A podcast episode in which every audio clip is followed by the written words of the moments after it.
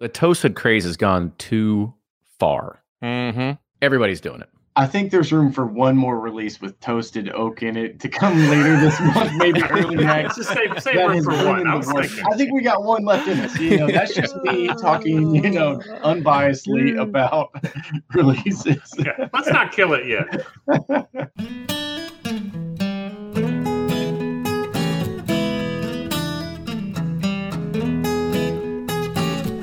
Hey, everybody, it's episode 319 of Bourbon Pursuit, the podcast featuring news, reviews, and interviews with people making the bourbon whiskey industry happen. I'm one of your hosts, Kenny Coleman, and before we start today's 60th Bourbon Community Roundtable, here's your weekly bourbon news update. Jim Beam is launching a new quarterly membership program called Barreled and Boxed. It starts on August 25th, and Little Book chapters 1 and 5, which I'll talk about here shortly, will be the inaugural products. We're also going to be discussing this here on today's show as well, so stay tuned. But now moving on to bourbon release news. Heaven Hill has announced the 2021 release of the Parker's Heritage Collection. It's one of the brand's most anticipated releases all year, and this time it's an 11 year old heavy char wheat whiskey. This is the 15th edition of the Parker's Heritage Collection and is comprised of 75 barrels that were charred for 1 minute and 30 seconds, which is considered a level 5, as opposed to the traditional 40 second char, which is a level 3 for Heaven Hill. And the wheat whiskey rested on the sixth floor of Rickhouse Y for 11 years. This utilized Heaven Hill's traditional wheat whiskey mash bill of 51% wheat, 37% corn, and 12% malted barley. This release is only the second time the wheat whiskey mash bill has been featured in the Parker's Heritage Collection, which the first release was back in 2014 as an original batch cask strength. This will be released in September with a retail price of $140. Old Dominick will be releasing a limited edition bottle of Huling Station straight bourbon whiskey featuring the Memphis Tigers colors of blue and gray on the front and the back labels. Old Dominick is based in Memphis and is an official partner of the Memphis Tigers. It's bottled at 100 proof and is their high rye bourbon that is aged a minimum of four years in a West Tennessee white oak barrel. This mash bill consists of 52% corn, 44% rye, and 4% malted barley.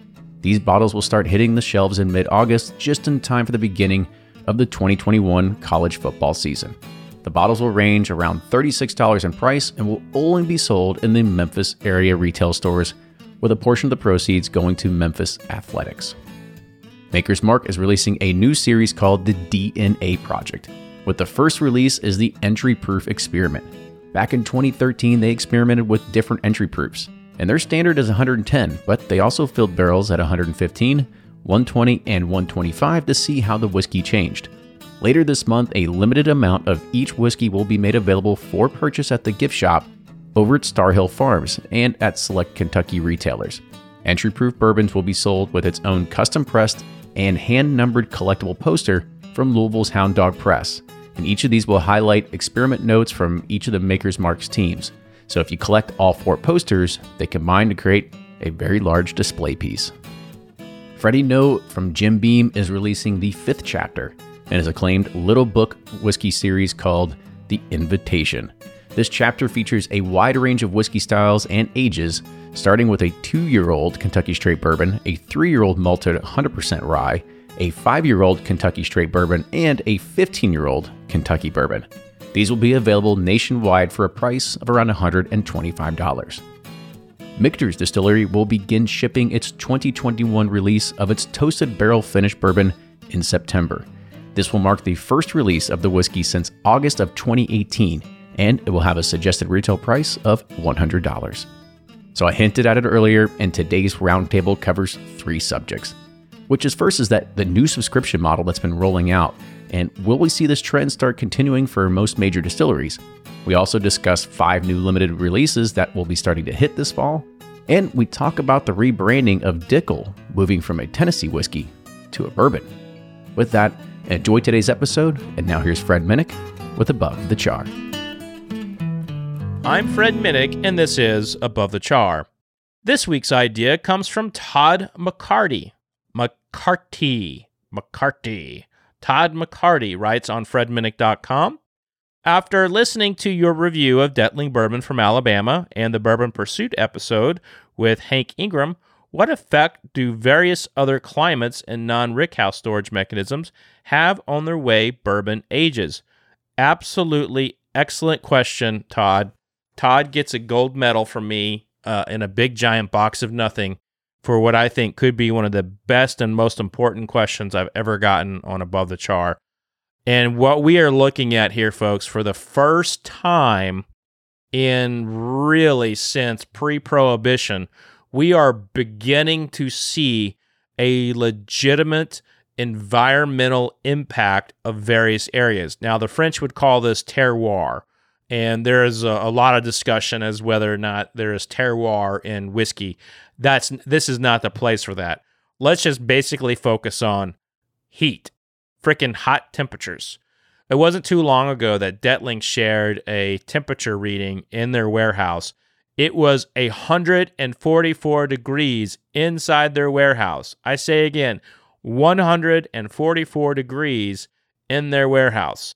And so you know what was happening to that whiskey in that moment? It was getting pummeled inside that barrel. And so it's getting pushed so deep in there that if they don't have a really good, you know, structure, really good fix uh, barrels, if their bung is not in that hole really tight, then that thing's going to pop off. You know, that pressure will completely destroy the barrel uh, because there is a barometric pressure because alcohol obviously you know creates a lot of pressure and heat in those barrels and i remember when i was in the state of washington at westland and their facilities it was kind of it was a little you know it gets hot in washington but nothing like in kentucky or alabama. And it's kind of like a little bit like scotland. It's a you know a little bit more kind of temperate and plus it's always rainy there. So if you take those two extremes that there's a lot of dampness in, in Washington and it's not as hot, and you take that incredibly humid, hot weather in Alabama, those are two incredible extremes that are going to have an impact on the whiskey. And so I think that the southern states uh, like Texas, uh, Alabama, Georgia, I think that they're going to get, if they don't put them in climate controlled warehouses where they don't allow the um, heat or cold to impact them, I think that we're going to see a lot of new flavors come out from these barrels as these as these distillers come more online. I will say the thing that makes Kentucky so special and Tennessee so special is that we also have winters here. Alabama doesn't really have a winter. I mean, I mean it may snow there, it may have from time to time, but it's not like Kentucky. You know, we have ice storms almost every year. We have snow on the ground every year, you know, so those two extremes make Kentucky so special. Uh, we're in the process of kind of analyzing what these different states bring to uh, aging whiskey. Like Wisconsin, it's cold there. It gets hot, but doesn't get hot like Kentucky or Texas. So we are just in the beginning phases of understanding what all of these various climates will do uh, to uh, to the whiskey.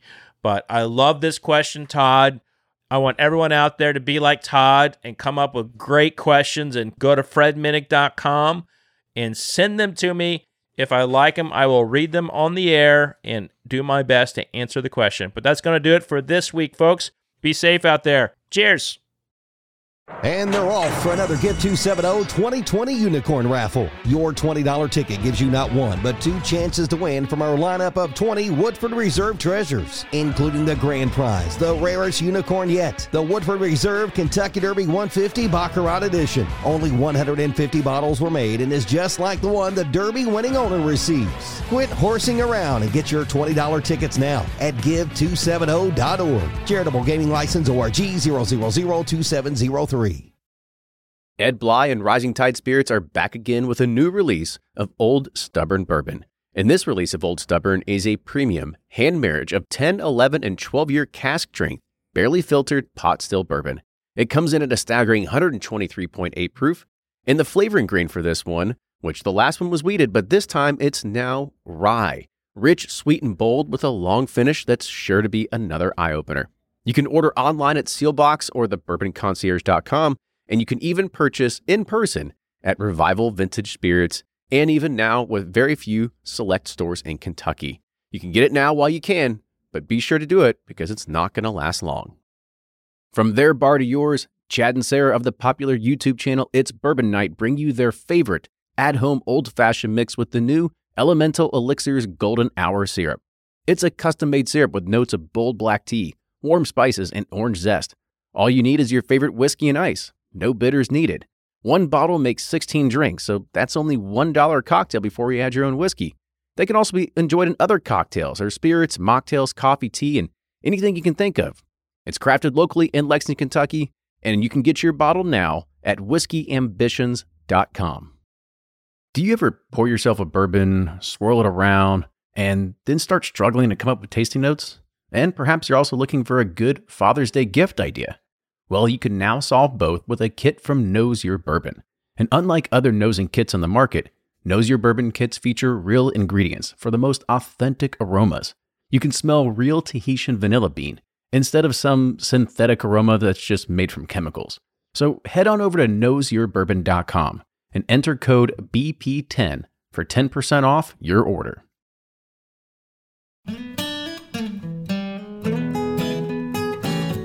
Welcome, everybody, to another episode of Bourbon Pursuit, the official podcast of bourbon. And we are here with the 60th Bourbon Community Roundtable.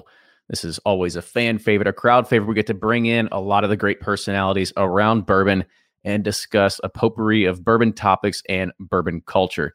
But we got the whole crew tonight. We've got Kenny, Ryan, and Fred here. So, fellas, how's it going? What up? Oh, it's going great. You know, we got. I feel like we're on episode BCR one going into this. well, because we're still trying to deal with technical difficulties. yeah.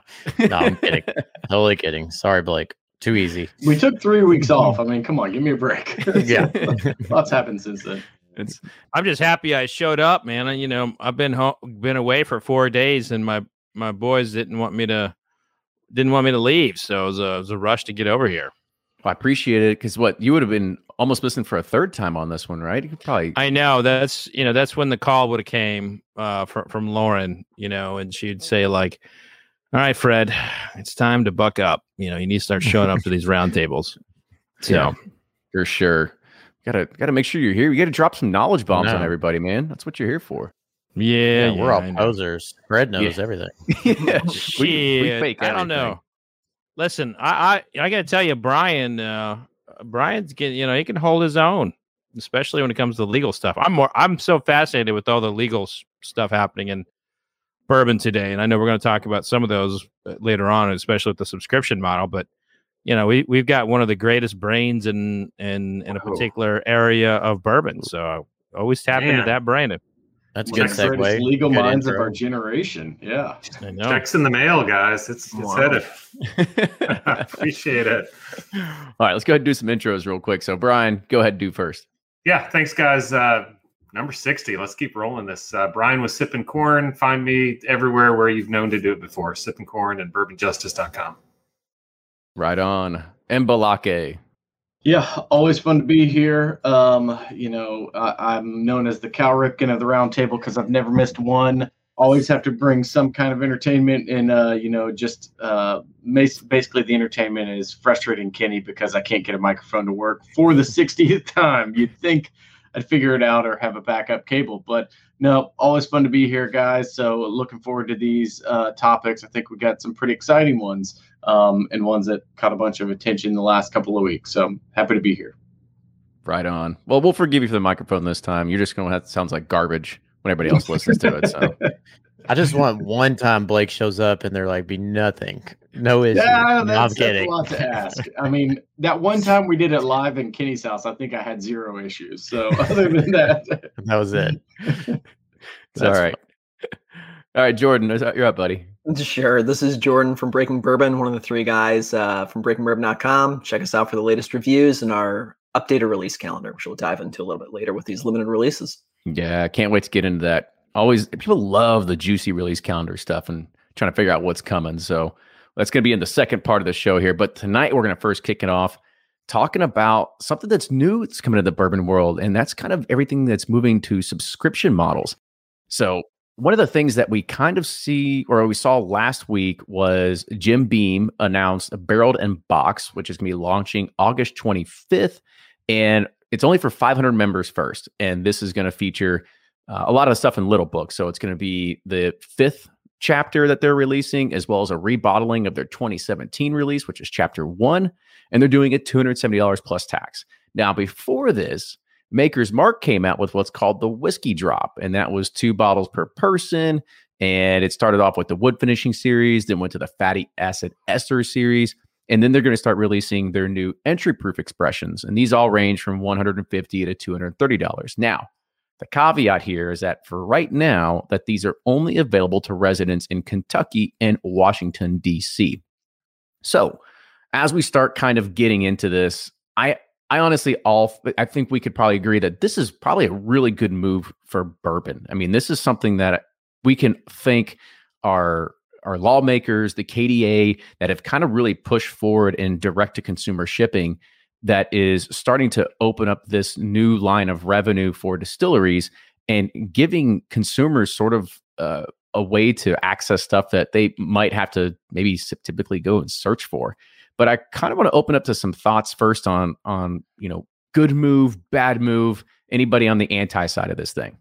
Yeah, I mean, is that would be interesting if we actually have somebody on the anti. So I'm going to go first because I want to get my answer out there because I think most will be in agreement. Uh, but I think it's a great move. You know, you you look at wineries that have been able to do this for the longest time and you, you know build a lot of uh, kind of rapport with their that core base. I think it's huge. So um, yeah, I mean, I think it's great that people can do that. They can do special releases. We saw a little bit of where I feel like they tried to do it during COVID last year for some special releases. Um, so hopefully this just builds momentum. It is funny that you, you know we we kind of saw the two of the major players coming out first and doing it. I usually you'd think we'd have like somebody a little bit smaller um, trying to do this. And and I know like New Riff does their Rangers and that kind of stuff, but it, it's I think it's great that people with deep pockets came out and said, "Here's what we want to do," and obviously they're happy to be in Kentucky and DC, but I guarantee you they're looking at every other major state to see how they can get that push through. So I think it's an, an exciting time for sure. But let's also forget that there's also a Seelbach's subscription. So there is. There you, weren't, the, you weren't you weren't like lagging behind here by any means. Yeah, I did Seelbach's Quarterly a little bit uh, a little while ago, and uh, yeah, so go so go join Seelbach's Quarterly if you're not in Kentucky or DC. it's fascinating they went to DC too, obviously, because there they can you know touch every consumer. It just happens to be like, oh, we're, we've got someone that's going to get it there, and oh my goodness, a retailer with a shipping license has the ability to get it everywhere. Oh, well, here's the here's the truth, and I'm not anti about this but I mean, we're looking at a an upgrade in packaging. We're all going to be anyone who does this is going to spend more, and it the the thing about it is great new stuff going out, different box, you know, and you're not going to have to go to the store. Wonderful, all coming from it's breaking through the three tier system fantastic. Where's the where's the value though, you know, for the consumer? What'd you say the the, the price of it is? 74? The two little books are going to be 270 plus tax, and then the makers range anywhere from 150 to 230 for the package, and it comes with two bottles in each. So you're telling me that I'm going be you know, because it comes in these special packages, I'm going to be spending um, quite a bit more. Yeah, I, I and I look, I know a Little Book is is being marketed as a premium, uh, you know, but when it's in the store, it's the price of it significantly less. And I, I don't know, I don't I don't know how I feel about it. I don't so, really have an a much of an opinion on it yet, but I just I it just feels like it just feels like a play to to increase price and profit uh, in a different way. But that's business. Nothing wrong with that, right? Just I want to know what the value is to the consumer. That's it. I think there's so there's Blake mentioned, you know, right instantly when I heard about this, I thought, you know, wineries out in California. But I think, you know, the bigger picture too is all of us, all six of us, you know, you're either living in Kentucky or we're in Kentucky all the time. But for a lot of folks, a lot of friends that, you know, have going down to the Bourbon Trail, that trip's going to be once in a lifetime, maybe once every five, ten years. And this is their way for their brands that they love. They're going to go down. Eventually, they're going to be able to shop just like they would in winery and you know have their bottle shipped back. But then they can stay connected to that distillery. So they go down, they have that experience, they have that great um, tourism experience down at one of the major distilleries and they get to stay connected. So even though they're not able to travel back, they still feel special. So I actually think it's going to be huge for just the tourism industry. Um, you know, it's already full steam ahead, but it's just going to turbocharge it even more once more distilleries start doing this on the bourbon trail and, and off the bourbon trail. I think it's it's going to be a win for consumers, especially those who aren't able to go down or, you know, have that relationship with the store and get those more hard to find bottles. It'll be a great way for the distilleries to stay in touch and spread bourbon, you know, that bourbon lifestyle outside of Kentucky now even deeper throughout the U.S. by bringing, you know, Bardstown, Louisville, Lexington, off Frankfort, all those areas, and keep them growing outside. I, I think it's actually a huge, super smart move by just all the distilleries in general. You know, Jordan, it's got to be done right. You know, this is one where I I think it's pushing the envelope a little bit to see how far you know how far they can tap into this. And if it sells out, then that's the market telling them that the demand is there and they can keep inching that price up. Uh, but uh, you know, I I just think this is I just think this is a this is definitely a test, and it's it shouldn't be a coincidence that the two brands, the two products we're talking about here, are both from Beam Suntory, and you know they have been uh, Beam has slowly been uh, catching up to Jack Daniels, knocking on Jack Daniels' door. They're not very far behind in case sales they're they're inching up closely. Beam Suntory has been doing a lot of a lot of strategic moves outside of uh, the traditional three tier system, and this is just another one of those efforts. And I mean, from a business perspective, this is awesome. From a consumer perspective, I think it remains to be seen. Well, but even though, so you know, when you look at the prices, though, it's not, and maybe they will. Maybe they'll end up jacking it up, and you know, it's going to be super exclusive. It's going to be a huge pay to play, and then yeah, they're going to screw people over. But even if you look at what Beam's doing with, say, Little Book, you get Batch Five, which is normally 125, and you're getting a re-release from five years ago that you missed out that sold for 100 bucks to begin with. So you're paying a little bit of a premium, but they're also shipping it to you, and you're getting something that hasn't been on the stores for five years. So it's not it's not horrible. Now that being said, Fred if the next box is 300, 400, 500, and they keep pushing the envelope to see how much people will pay, well, yeah, that sucks. Right. So I agree with you 100% on that. You know, they're going to bring in a stave. they're going to bring in a stave from uh, that was blessed with holy water and or some kind of bullshit for Easter or something and and sell it for 500 a pop or something. I mean, I just this has so much potential to be awesome, but I don't. I just again remains to be seen. I'll just be on the lookout. Probably complaining.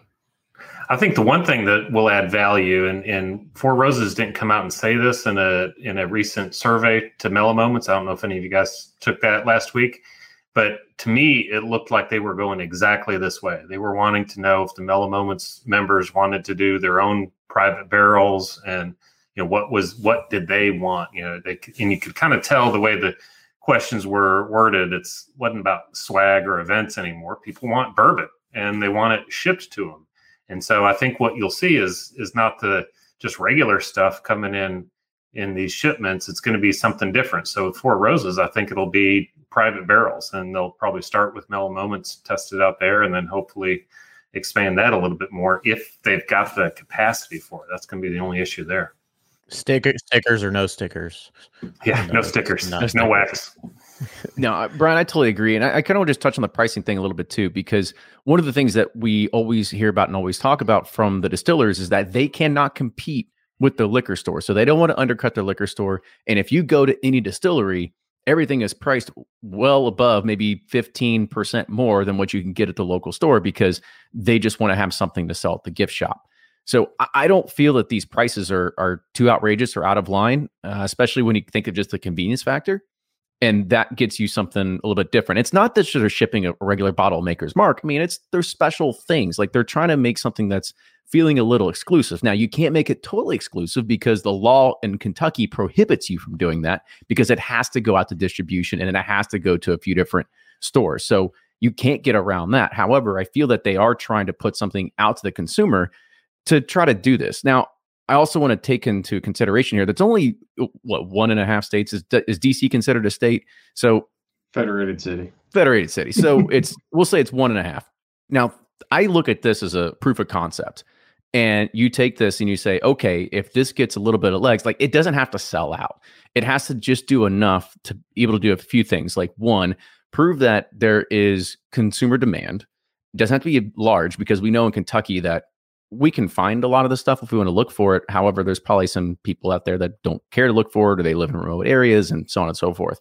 Uh, and two is you got to have the back end operations to be able to support this. That's everything from marketing to logistics and shipping and, and everything else that's going to deal with the headaches in between. So if you look at this as a slow rollout, I think it's a it's a pretty cool thing that they'll be able to do. And if you start opening this to 9, 10, 20, 30 odd states once legislation starts picking up and kind of getting carried around, you've got a massive model on your hands to be able. And this is, I think, a very, very key point is that it stays in the hands of the distillery. You know, it still tastes, it still goes, but it might still change, change hands the three tier system. Might have to touch something, or you just have to pay a fee. You pay your whatever taxes to it, but the dollars stay in the hands of the distillery. You don't have to worry about Little Book Chapter Five going to another retailer in New York City that's just going to jack it up to four hundred dollars. I think that's a real big win for the consumer. Well, you know, the other big win too is you don't have to worry about it being fake. There's no doubts about mm-hmm. where it's coming from. You know, it's genuine, it's legit, super limited edition bottle. Yep, straight from the source. There, there's no doubt whatsoever. No one's faking Little Book, so you know, I mean, no, but you know, that's just the tip of the iceberg. But you know, eventually there will be tiers, right? There'll, there'll be there'll be levels that distilleries do, and and the most exclusive mm-hmm. ones will be very expensive, I'm sure, and they'll have exclusive invites to the distillery, just like a wine club or anything like that. And you know, there will be some really limited edition stuff put out there, and maybe it's just for the club itself that won't even hit the market. All of this is an effort for for bourbon to get equal treatment as wine, and it, and this has been a battle in the spirits industry, you know, since before prohibition. And lawmakers do not look at uh, you know spirits as equally, and the the liquor stores treat the distillers very differently than they do they treat just you know the distilling community and the distribution game much differently than they do beer and uh, and wine. It's a very different world. And if this if this can work out, then then let's you know make it make it special. But you know, to your point earlier, Kenny, about you know not trying to compete with liquor stores, I I think we got to really kind of point out that that's exactly what they're doing. And you know, the distillers, I, I think secretly do not want the three tier system to continue as is. They don't come out and say that. You know, the, the the lobbies don't do it, but all their actions show it. And when in Kentucky they were talking about you know putting um, having tasting rooms uh, when they were lobbying for that, and between 2008 and 2012, they would campaign and say we're not trying to have bars. You know, we're not trying to compete with bars. Well, when in fact now they all have bars. So right now they say that they don't want to compete with retailers. They don't want to be in a pricing game with the retailers. But at the end of the day, these efforts do in these efforts do put the retail game as it is in the crosshairs. And it's not good or bad. That is what is happening. And nobody in the distilling community is saying like, yeah, actually, our plan is to uh, cut out, um, you know, cut out retailers because, like Jordan said, that money's all coming to us and not, or was it Blake who said that? The money's going all to the distillers and not to the retailers. So this is a long game, and it, Suntory is a long game player, and there's uh, it's not a coincidence that they are the ones on this. I don't think they're competing. I mean, they're not really competing with the retailer because they still need them. there's no way they can to push all their everyday products. You know, a distiller is not going to want to be able to do that. Liquor Barn doesn't want to just push, you know, Beam White. You know, they they would love to have that, you know, kind of program, you know, through their retail system. And that's probably what you're going to see. You're going to probably see retailers, you know, causing a stink like, "Hey, I'm I'm cutting back on carrying this because you're doing all these other special things and and Four Roses gave us an extra barrel." I mean, this is we're looking at something that's going to have a lot of backdoor jockeying and meetings and phone calls that will never be public. But I can guarantee you that people are not happy on the retail side. I don't know. I, the more I get into this whiskey business, the more I, I think volume is what matters. The everyday brands, what sells, the, the premium stuff, yes, is nice, but it's a very, very minute share of the overall uh, business model of distilleries.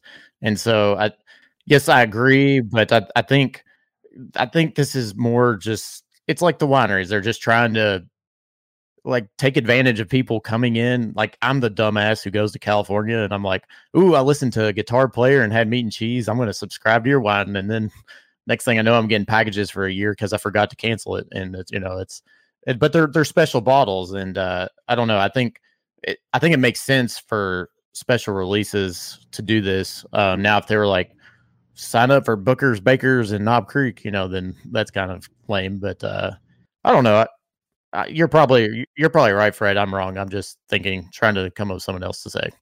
I mean, really, I, I go back to this again, but it's like a wait and see. But this is the beginning of of this is the beginning of something. It, this is a trend that if if we see Four Roses go down this road, if we see um someone like Michter's, which is branding itself uber premium, then you know we could see like we could see like a major tide. Uh, and it, it will be a, a victory for the distillers and definitely a defeat for for the retailers. Well, you got to remember too that all these people are quadrupling five times their production, and they're trying to create models that in the next, you know, five to ten years to be able to support all that shit they're putting down right now. Not shit, but you know, all the whiskey they're putting down. I think it catches everyone up on like where our economy is today. I mean, everything. A, lot of what we buy is direct, and a lot of what we buy is online. But yet, you, you know, it's weird for a distillery whenever they're like, okay, I, I, need to reach my customers. Well, my customer is actually the distributor who buys from me. Then they sell it to the retailer. Then they sell it to another person who maybe I guess I got to touch that guy and like make a relationship with him, make sure he, um, make sure he wants to buy next time. So I think it just helps them build this relationship with their customers and and build that base. You know, we'll see a lot more thousand bottle releases where if they you know if beam tried to do a thousand bottle release it'd be a nightmare because they'd have every state and distributor across across the country wondering where their bottles are and most of them would probably never hit the shelf so this is a way for them to get them in the hands of their most diehard customers and to me it's effective and it's kind of where we are today so i see it as a win still um, it'll have its hiccups no doubt and it'll change things up but I think those changes will be good ultimately. I'm just surprised they're doing a pilot in Kentucky. I get it because it's here, but it's like, as a Kentucky consumer, I have zero interest in this. But you know, but if I was out of state, I mean, I'd be all for this. Um, but but I get it; it's in their backyard; they can figure out. But it seems like they would pick a state that's not here. I don't know. Well, they've, so they've got to they've got to start here, I think, as a trial run, and then what they're I think going to try to push on it is right now we only have like six or seven states or something that that Kentucky can ship to the direct to consumer. So I think it part of it might be to try to drive that demand and get the other states on board with Kentucky. I mean, if they see a, a you know back to a thousand bottle release from Beam, what if it's a twelve year old crow bottled in bond? I mean, everyone's going to clamor for that, and you're going right, to have I'm back people. In. I'm back in. Yeah, I'm, exactly. everything just changed. Change my mind. Yes, um, the program. So you know, I just remembered there's there's a distillery, um, and they're they're big in Pennsylvania. They do a lot in DC in the Northeast. Wigle Whiskey. They're here in mm-hmm. Pittsburgh. Mm-hmm. Yeah. So they've had, and I I'm not sure why I didn't think about this before. They've had a whiskey club because you can ship inside of PA if you're a distiller to PA residents, and they've had their own whiskey club now for a number of years and you sign up on a quarterly basis and you can do it for as long as you want. They ship you one bottle every month, right? 375 milliliter. And it's aimed at like their most diehard people. They don't cap it, but they do allow folks to join. And their whole point is to try and connect with the consumer. And that's been working quite well for them, I think. So this is the first we're seeing on a large scale, but I totally, you know, blinked my mind that we've seen this before from more craft distillers. Um, and I bet there's more out there that do this and ship interstate than we realize in other in other locations. Hey, Fred, at the Discus meeting last year in 20, Beam Suntory hired a lobbyist to, and he was up there talking. And uh, gosh, what was his name? And this is what he talked about and how they were, Beam Suntory is really pushing the envelope on the three tier system. And now it's all like coming to fruition. But uh, yeah, it, it's, it is an impressive move by them. And I'm glad, I think this will be a win win in the long run for sure. But I, I can definitely say, in, you know, Brian, you can speak to this better than anybody, but Sazerac will probably push against it. but see, that's, that's, I find that so I find that so weird. Like if yeah. if this turns out to be a super successful model, I understand that you've got to do something to dangle a carrot in front of a distributor, in front of a retailer to push your other stuff. But like, think about like how much they can control all the nonsense and like the bullshit that they deal with with Pappy and BTAC if they're the ones who become the retailer. They become the gatekeeper for all of it. There's no fakes. There's uh, it, you know, you get to get it in front of the consumer that you want. It's priced at MSRP. You don't have to deal with basically 99% of the retailers in the country that ch- that upcharge on it. But They don't Kenny, but. Kenny, there's no buzz. Yeah, they don't have There's a no scapegoat buzz. when people don't get it. Yeah. Yeah. But- The- and the also- What was the word that Cecil used to describe what the game is all about? Volume. Mhm. Volume. And when you have little carrots that you can dangle for volume, they're going to do it. The fact is, you know, that that is the model that Sazerac has. They use that to drive volume of of uh, Wheatley vodka, Fireball, and other products. Hey, I was just in an event this weekend and I saw probably 20 bottles of Fireball ki- consumed in two nights in a golf co- on a golf master uh, member guest. I've I've never seen so much Fireball drink in my life. I'm like, Oh, gosh, this is runners? why it sells.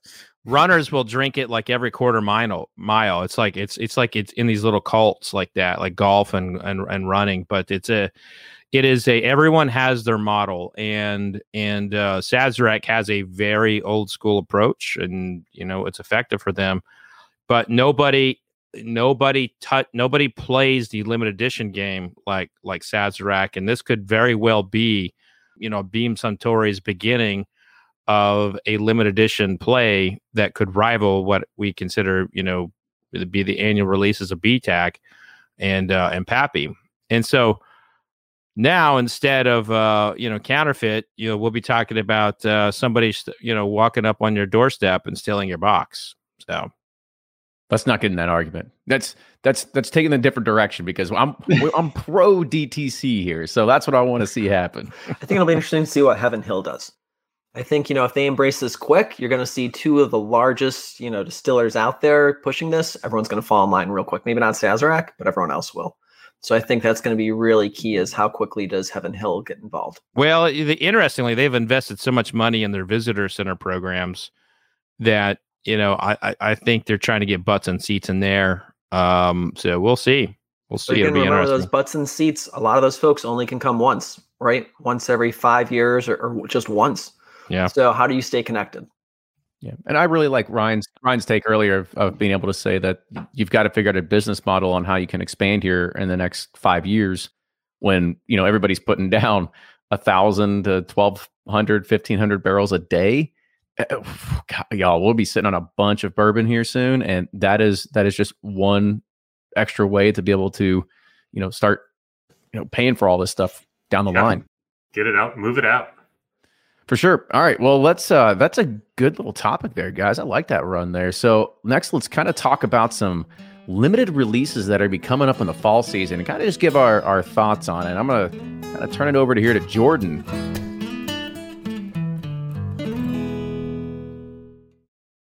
Shopify's already taken the cash register online, helping millions sell billions around the world. But did you know that Shopify can do the same thing at your retail store? Give your point of sale system a serious upgrade with Shopify. Shopify's point of sale is your command center for your retail store. From accepting payments to managing inventory, Shopify has everything you need to sell in person. And with Shopify, you get a powerhouse selling partner that effortlessly unites your in person and online sales into one source of truth. Track every sale across your business in one place and know exactly what's in stock. Connect with customers in line and online. Shopify helps you drive store traffic with plug and play tools built for marketing campaigns, from TikTok to Instagram and beyond. And get hardware that fits your business. Take payments by smartphone, transform your tablet into a point of sale system, or use Shopify's point of sale Go mobile device for a battle tested solution. Plus, Shopify's award winning 24 7 help is there to support your success every step of the way. Do retail right with Shopify. Sign up for a $1 per month trial period at shopify.com slash bourbon, all lowercase, and go to shopify.com slash bourbon to take your retail business to the next level today. Shopify.com slash bourbon. If you're anything like me, then you can't get enough about bourbon. And that's why I'm a subscriber to Bourbon Plus magazine. Bourbon Plus is a quarterly publication that tells the stories from the heart of bourbon the farmers who grow the grain, the distillers who labor over the process, and the people like you and me who raise their glasses to celebrate it all.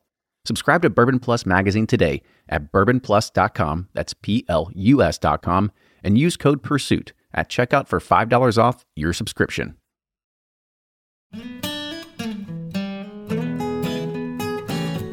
Next, let's kind of talk about some limited releases that are be coming up in the fall season and kind of just give our, our thoughts on it. I'm going to kind of turn it over to here to Jordan. He's to he's to take the uh, take the helm here for a minute. so some of these are probably to make people roll their eyes, right? I, and don't worry, I'm not to talk about BTAC because you know everyone has their own opinion on that.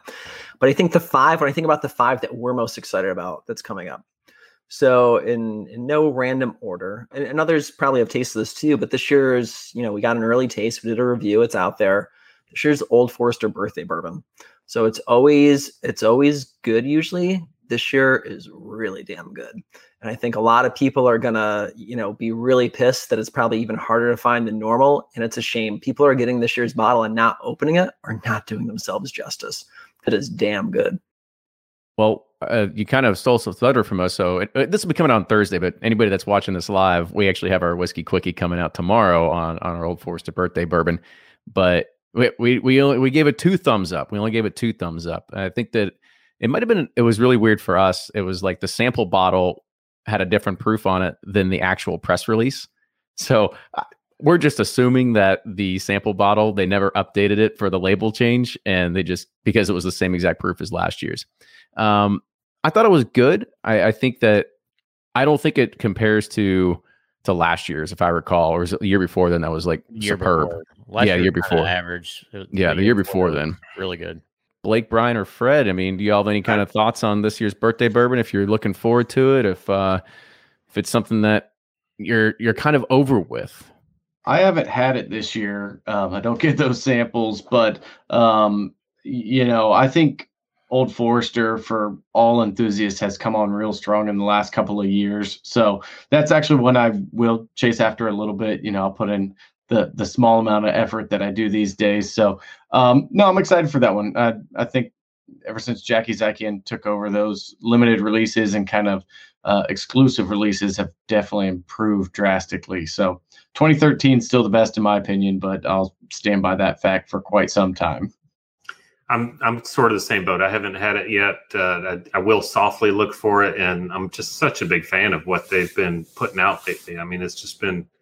If you're looking for something that is kind of a turnaround in my perception, anyhow, it's it used to be Louisville's house bourbon, the rail bourbon, and it's just some really damn fine private selections, and they're uh, you know the 1920 in particular. I mean, just all good. Yeah, I mean, I think Jackie's been kind of giving a good facelift to Old Forester here in the past what two three years in regards of you know putting the Old Forester Rye out there, and then she's had the 117 series that are now adorning her name, and so she's really trying to elevate what they're doing behind there. So it's it's Yeah, really good to kind of see that too. Return of the President's Choice, and then you know the barrel proof single barrel selections. She's uh knocked it out of the park. I mean, what else could you possibly do at this point? I know. Yeah. Well, how could they top what they're doing? I heard they're doing a Fred Minnick release, but that was just uh, Ooh, little ascots and all the bottles. Mm, no. Only in the subscriptions. Talk about a neck tag. I mean, I never thought about that. Oh, An there's a ascot neck tag. Well, I'll just say that you know it probably uh, detract uh, people from buying it. You know, no one no one buys ascots except me. you, you Yeah. cornered the market on it. Yeah, Jordan look, said, I know every, toasted. I know everyone is uh who, you know really excited about everything uh Old Forester and the birthday bourbon is typically a good release. Um I mean I mean I ain't gonna lie 117 was nice but you know I mean I've had I've been disappointed by a lot of things from there uh lately.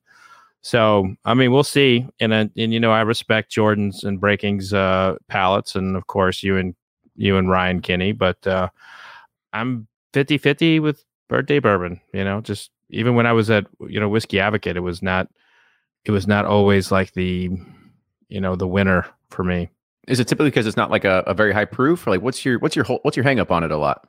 uh i have t- I, I tend to find that uh, a, a lot of the old forester products uh, are not balanced. Um, they tend to have a that banana note can be very powerful, and they can kind of come in underneath some with some astringency. Um, and then it and then there's like muted, often you know muted notes uh, of, of of sweetness. But you know why 1920 is so great is that everything is balanced and Old Forester is a product that gets out of balance very quickly for me, and I, that's just that's best the best way I can put it. And Old Forester 1920 is always always balanced and just fantastic. And I mean, it's a house pour.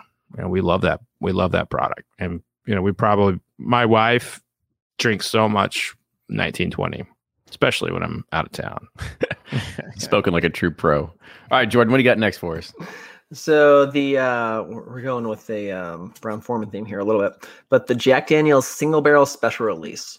So this will be year number four, right? The first two years kind of flew under the radar. Last year was actually pretty hard to find. They've been really unique. I think it really showcases uh, some of the distilling prowess that they have over at Jack Daniels, and um, they've been some of the most interesting pours and, and, pleasantly surprising pours we've had over the last few years. So I'm excited to see what they announce this year, and, and more so to try it too. It's typically never been one that's on my radar. It should be. Yeah, I'm a big fan of the Jack Daniels single barrels and their rye. My gosh, that's some of the best rye whiskey I think out there. That stuff's great. Yeah, I think Fred, you and I had this conversation about, you know, if it mm-hmm. weren't for the preconceptions of Jack Daniels, their stuff would just be crushing it right now. Some of these single barrels are so good, and especially the rye. So, yep. um, that, that that's another one that is really good, and I think people should give it a try. You know, it's not just Jack and Coke anymore; they're making some really good whiskey.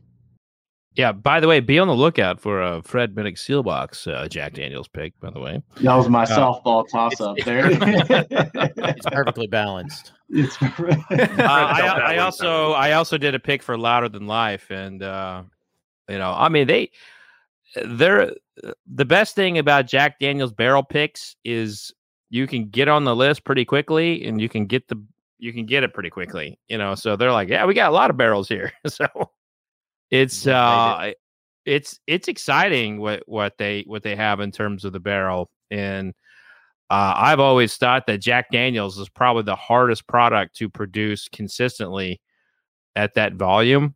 And so when you when you get tap one of their honey barrels, it's always really good. And uh, I I I think uh, you know anything anytime they put an effort into it and they keep it at barrel proof or above 100 proof, it's usually money. Right on. So Jordan, what's up next? All right, so we're gonna keep it going here.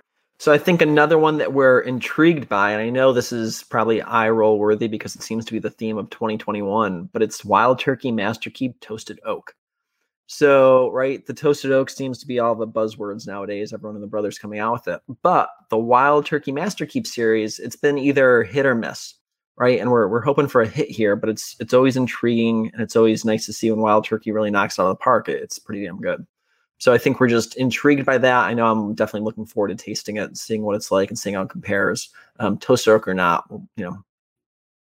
All right, so I'm going to be the curmudgeon here. I, ah. I hate to do it, but um, the curmudgeon is coming out of me. I mean, wild turkey is so great. 13 year old, 15 year old, 17 year old. What do they got to go through the toasting process? Just give me the bourbon, man. Just give me the bourbon.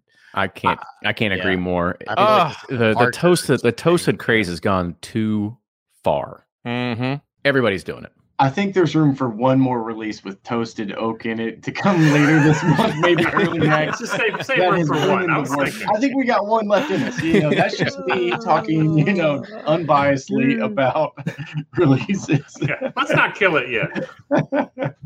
I mean, it's true. Like, like toast. But it's true. Like, who, who?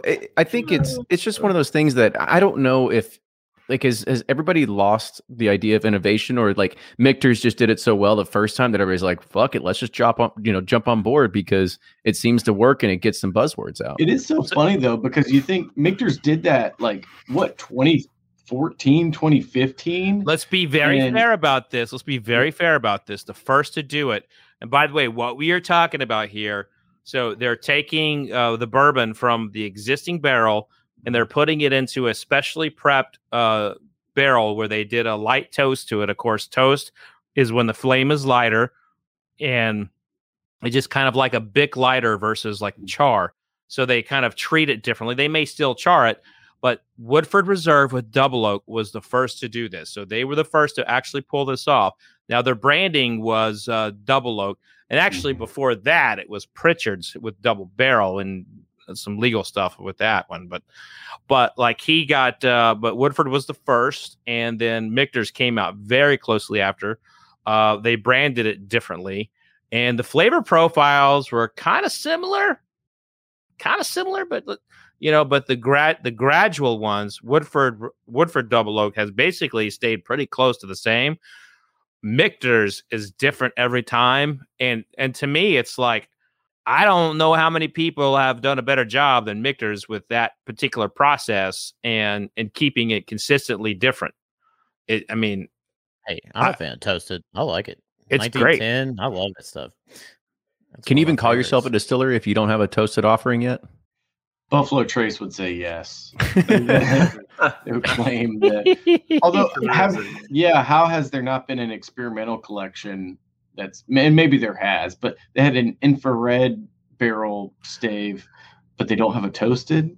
yeah, they, Um, they they had a few uh, here. But I mean, toasting's a pretty common thing. You know, I know a lot of distilleries they'll get their barrels toasted and charred, um, or they'll just toast the heads and then char the barrels. But you know, marketing gets a hold of everything, and so I do think it adds flavors. Um, whether you like those flavors or not, that's up to you. But um, yeah, I think it's a good marketing tactic. It, it explains more of the process and you know brings out some of the wood sugars. So why shouldn't Wild Turkey jump in on that now? And there's room for one more. But what was the age statement on the wild turkey though, Jordan? What did it a It's little bit not higher? age dated. It's not age No. I could have sworn that they said something about taking uh like Jimmy's love for eight to nine year and and or sorry, yeah, and then Eddie's love for like 13 to 14 and kind of blending them together or something like that. But maybe maybe it's just my mind's gone a little crazy. It You happens. dreamed, you dreamed it up. Yeah. Well, all right. Well, let's just call. it. I mean, there's got to be an EH Taylor toasted barrel coming at some point. Like that is their Oh, yeah. experimentation line. It, it has to happen. I'll I'll go ahead and just I'll put my money on it now. hey man, if it's as good as cured oak, I'm in. Yeah. That's true. Wasn't that a toasted barrel? Or no? No, Cured that's barrel? No, that's it's just the cured. It was cured like 98, you know, years outside or something like that. It was something. no, whatever it was. it was magical. Yeah. All right, Jordan. What else you got here?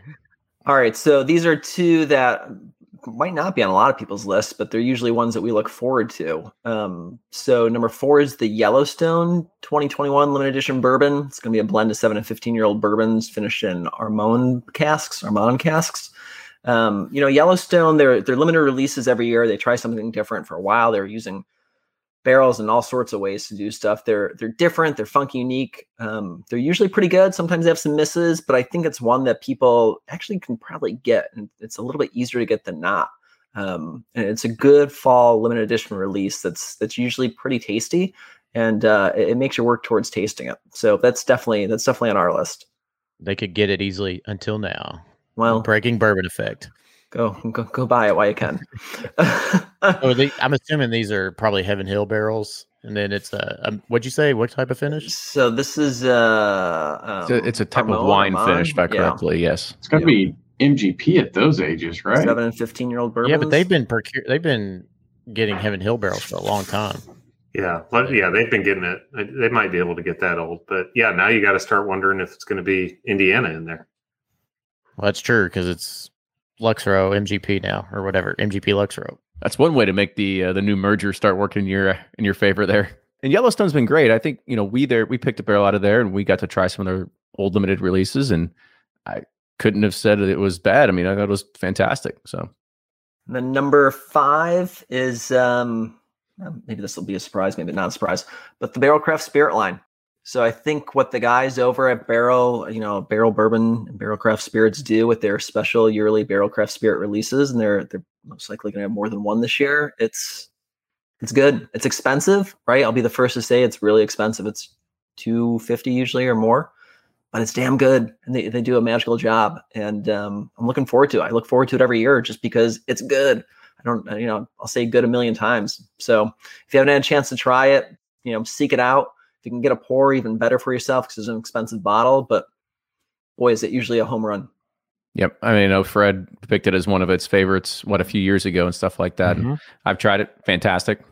I tell you what, I know everybody's been talking about seagrass a lot lately too, and I haven't had a chance to try it, but I've heard it's pretty amazing as well. Ooh, it's good. I was drinking some seagrass just a few minutes ago. That one was fantastic, and it's one that's pretty readily available. You know, I've seen it on quite a few shelves, so um, I love what the barrel guys are doing.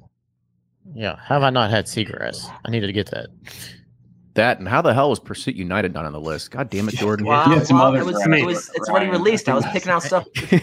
And uh, steel box. you know, I was picking out stuff that hasn't toasted. been released yet. we're all we're all sending each other checks from this episode. You needed to put them on the Well, list. plus, somebody's, you know, if somebody wants to send us a bottle to review the new Pursuit United, I'm just saying, still waiting for that sample. Oh my Oh, god, yeah. I, I had to I have to buy mine, dude. Like I'm your local you know, Costco. I'm a part of the podcast with them, and I have to go all the way to Atlanta to buy a bottle. I It- mean, how do you think I feel? it comes out of your check at the end of the month. Wait That's minute, why. We gave you a bottle. You just drank it pretty fast, Fred. 'cause- That's actually a true statement. That is a true statement. All right, we're gonna we're gonna wrap it up with one quick one here, and that's talking about Dickel releasing a quote unquote bourbon. Now, this is kind of unique because they are always known for Tennessee whiskey. Jack Daniels known for Tennessee whiskey, but there's this big other gorilla in the room is known as George Dickel, and they always release Tennessee whiskey. However, they came out with a new product that's an eight year, and it says bourbon underneath of it. Now, for anybody that doesn't or tries to fight this, I don't care what you say. Tennessee whiskey is bourbon. They just want to call it something differently. It goes through all the same exact processes. So, what makes this one different is that it is actually it's not different. It's an eight-year, same exact mash bill, eighty-four percent corn, eight percent rye, eight percent malted barley, ninety proof, thirty-three dollars. The only difference is is that they said uh, their master distiller went through and tasted barrels. Nicole Austin went through and tasted barrels that would fit more of a bourbon profile. Talk about the marketing.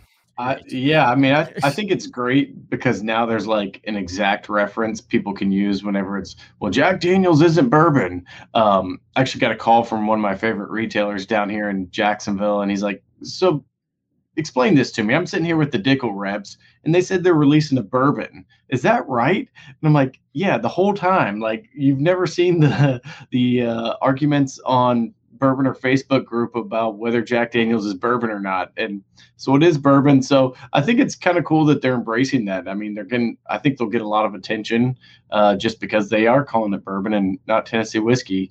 Um, so I think it'll be cool. I'm I'm excited. I've I've liked a lot of stuff from that from Dickel recently, so I'll definitely grab a bottle if I see it. Do you all think this is like a a way to start repositioning yourself in the market? Because we all know that bourbon's the hot word right now. It's the hot word. Now, maybe in five or six years, Tennessee whiskey's the hot word again, and they'll just say, "Ah, we'll just go ahead and change our label." Yeah. Like, is, I- is it a, is it a marketing positioning thing? Yeah, I I'm- heard it I'm was their way to get on the round table. They wanted to be a round table with discussion point, so this was the uh, that was Yeah, the route. That, Man, alive! Somebody, Brilliant. somebody deserves a bonus for Christmas over there.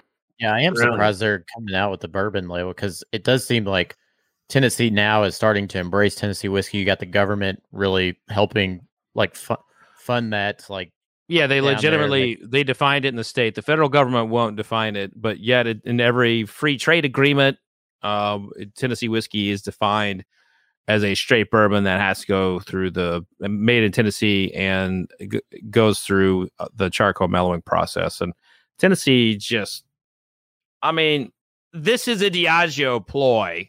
All it is is a Diageo ploy to you know lob some mortars over at Jack Daniels who will tell you on the tour that it is bourbon, but it, they call it Tennessee whiskey. They will tell you that they don't hide it. They're you know the back and forth and the fans and the groups. That is what it is, and this is this is at the end of the day, it's all kind of silly. And it, it is the whiskey good? I, I didn't like this stuff. I thought this stuff was really meh. You know, I mean, I mean, I'd be buying. I'd be buying a couple other Dickel products over this one every day of the week. So, Tabasco. Ooh, you know, I, I, I don't think I still don't think I've tasted that one. Don't It's- it's- don't. it's not. It's it's interesting. It's not like spit it out though. I mean, but it's definitely interesting. Yeah, I mean, I, I did I did watch a review from Matt from over at ADHD whiskey, and he said that it tasted just like any other George Dickel. So, not to think that you're going to try it and be like, this is completely different. It might, at least from his opinion, it was pretty much spot on with what you expect. I mean, you, you know it's from Dickel. Yeah. Mhm. Says it on Yeah. the label. That's So true. it's- Sure. What's- There's what's- truth in marketing right there. What's interesting is that they're finally deciding to play. I I mean, everyone, well, anyone who really knows whiskey, right? Sure, it's a bourbon. But I think what's interesting is they kind of get to play both sides of the fence, right? So, oh, we get to sell a Tennessee whiskey and we get to sell a bourbon. If the consumers don't know better, great, we can play both sides of the fence. But a distillery in Kentucky, well, they can't sell you Tennessee whiskey; they can only sell you bourbon, right? So they're kind of it's it's not a bad move. I mean, most consumers aren't as educated um, until they go to breaking bourbon. Up until that point, they're they're kind of confused. So you know, it's um it's smart. Are they pre-breaking bo- bourbon in their journey or post? they're That's- that's a pre-breaking big, bourbon. But once yeah, they're standing, once they're standing that liquor aisle and they go to the site, you know, they walk away a little bit more enlightened. Right on. And speaking of enlightened, well, let's go ahead and wrap it up because this was fantastic and give you all a chance to kind of plug everybody where you blog and where you can find and buy bottles from you or whatever you whatever it is that we're all doing nowadays. We've all kind of progressed into a lot of different things. So it's fun to see everybody's journey that's been happening here. So of course you all know Kenny, Ryan, and Fred as part of Bourbon Pursuit. But Brian, you're first on the screen, so I'm gonna let you kind of go ahead first. Sure. Thanks for having me on again, guys. Uh, Brian with Sipp'n Corn, bourbonjustice.com. Find me on the socials, online, all those places. Uh, it's, it's been a fun one, and I'll uh, I'll I'll fight people too on the Tennessee whiskey bourbon thing. It's it's a fun fun discussion after you've had a few at least. Blake, how many times has it come up on the on the Bourbonr forums? Just a couple, you know, maybe maybe once or twice. We actually haven't had it in a while. I think um, We're, know, we're overdue Cow- for one. Yeah, Chuck Cowdery did a good article, and then you know once that just got reposted a thousand times, people were like, "Ah, we can give it up." But no, good, uh, good dis- discussion tonight, guys. So thanks for having me. I'm Blake from Bourbonr and Seelbachs.com. You can find all your craft spirits or your bourbon news. Well, not really bourbon news because not a whole lot going on on Sealbox other than Instagram and that kind of stuff. But always fun to be here. So guys, thanks for uh, having us, and uh, look forward to the next one. For sure. And Jordan. Awesome. Uh, this is Jordan from Breaking Bourbon, one of the three guys, breakingbourbon.com. Hit us up for all of our recent reviews, news, and I'll give a humble brag and say we actually just became last week the largest whiskey website in the world. So we're Wow. pretty excited, and this is definitely due to the five of you two. So thank you for all your support along the way. Woo. Congratulations. That's awesome to hear. We can't take That's credit. awesome. we take zero credit. We, we I don't do any reviews or writing for you. Y'all do a great job. You deserve it. Thank you. Thank you. Yeah. Absolutely. Make sure you follow those guys. Follow Bourbon Pursuit wherever you get your podcasts uh, Spotify, Apple Podcasts, YouTube, Stitcher, you name it. And make sure you leave us a review. Tell a friend as well. If you like this podcast, you like to hear stuff about whiskey, tell a friend. That's the best way to make sure that they understand the good word of bourbon as well. But with that, cheers, everybody, and we'll see you all next week.